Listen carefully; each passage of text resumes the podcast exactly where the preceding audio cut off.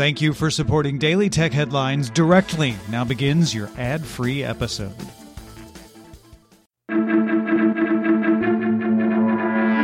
These are the Daily Tech Headlines for Thursday, September 29th, 2022. I'm Jen Cutter.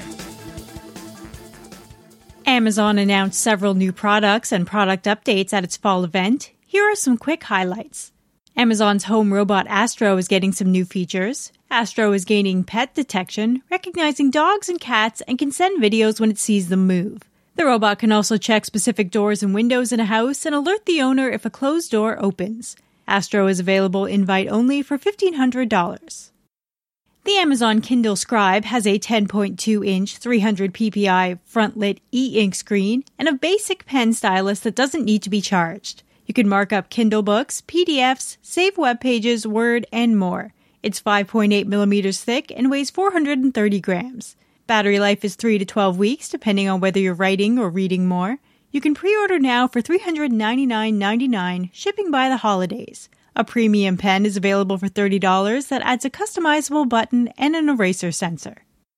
And the Halo Rise is a bedside sleep tracker. There's no mic or a camera, only motion sensors to detect movements and breathing patterns. It can discern between REM, light, and deep sleep, log temperature, humidity, and light. There are 400 LEDs and a speaker that can be used as an alarm. It ships later this year for $140, along with six months of Amazon's premium Halo service. For a full recap of Amazon announcements, check out Wednesday, September 28th episode of Daily Tech News Show. Australian officials are calling for stronger privacy laws following last week's breach of customer data for 9.8 million current and former Optus customers. The Australian telecommunications company has not yet released info on which systems were breached or how it occurred. Optus CEO Kelly Bayer Rosmarin claims the breach was the result of a sophisticated attack. The Australian government is working with Optus to conduct a criminal investigation with the Australian Federal Police in cooperation with the American FBI. Earlier this week, a non meta Instagram client called OG App offered Instagram feeds without ads or content suggestions from random people. The app has now been removed from the iOS store.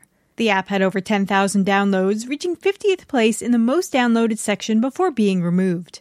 9 to 5 Mac reports the OG app team had their personal Facebook and Instagram accounts banned, and a Meta spokesperson said, This app violates our policies and we're taking all appropriate enforcement actions.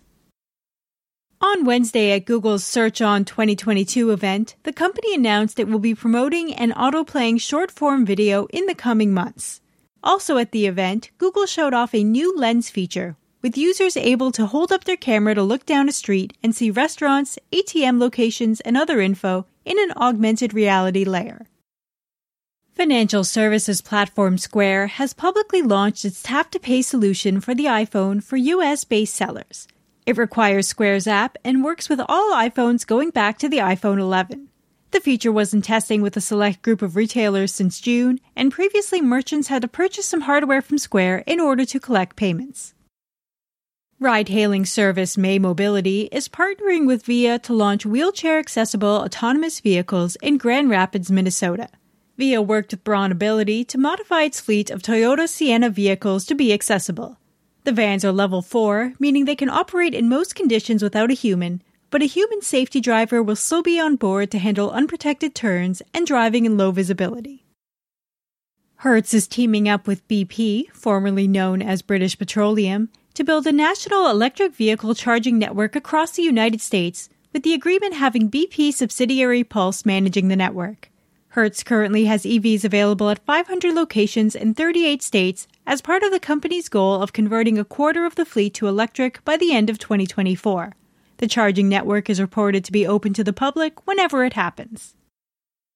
Adobe announced its agreement to purchase interface design tool Figma earlier this month in a $20 billion deal and has now said to Bloomberg that Figma's freemium model will remain as is after the deal is approved by shareholders and antitrust regulators. Adobe Chief Product Officer Scott Belsky said, We don't want to fix something that's working well. Also, Figma co founder and Chief Executive Officer Dylan Field said the app will remain free for educational users. Amazon's Epix streaming TV service will be rebranded as MGM Plus next year, with the change going into effect on January 23, 2023. Amazon closed the deal to acquire MGM for $8.45 billion earlier this year in March. CNET confirmed Microsoft is discontinuing SwiftKey for iOS, though it will be available in the Apple App Store for one more week. Users with SwiftKey installed will still be able to continue using it as long as it's not uninstalled. SwiftKey on Android will continue to be available and supported. And Sony announced Wednesday the PlayStation Stars loyalty program launches October 5th in North America, Europe and Australia October 13th, and is rolling out now in Asia. Stars members will earn points and digital collectibles by playing games and earning specific trophies, among other tasks and challenges. It's free to join Stars with a PlayStation Network account, and it's not necessary to also belong to PlayStation Plus, though Plus members will have access to additional bonuses. The full PlayStation Stars experience can be accessed through the PlayStation mobile app and will expand to consoles in the near future. For more discussion on the tech news of the day, subscribe to the Daily Tech News Show at dailytechnewsshow.com, where you can also find the show notes and links to every headline. Please remember to rate and review Daily Tech Headlines on your podcast service of choice. From everyone here at Daily Tech Headlines, thanks for listening.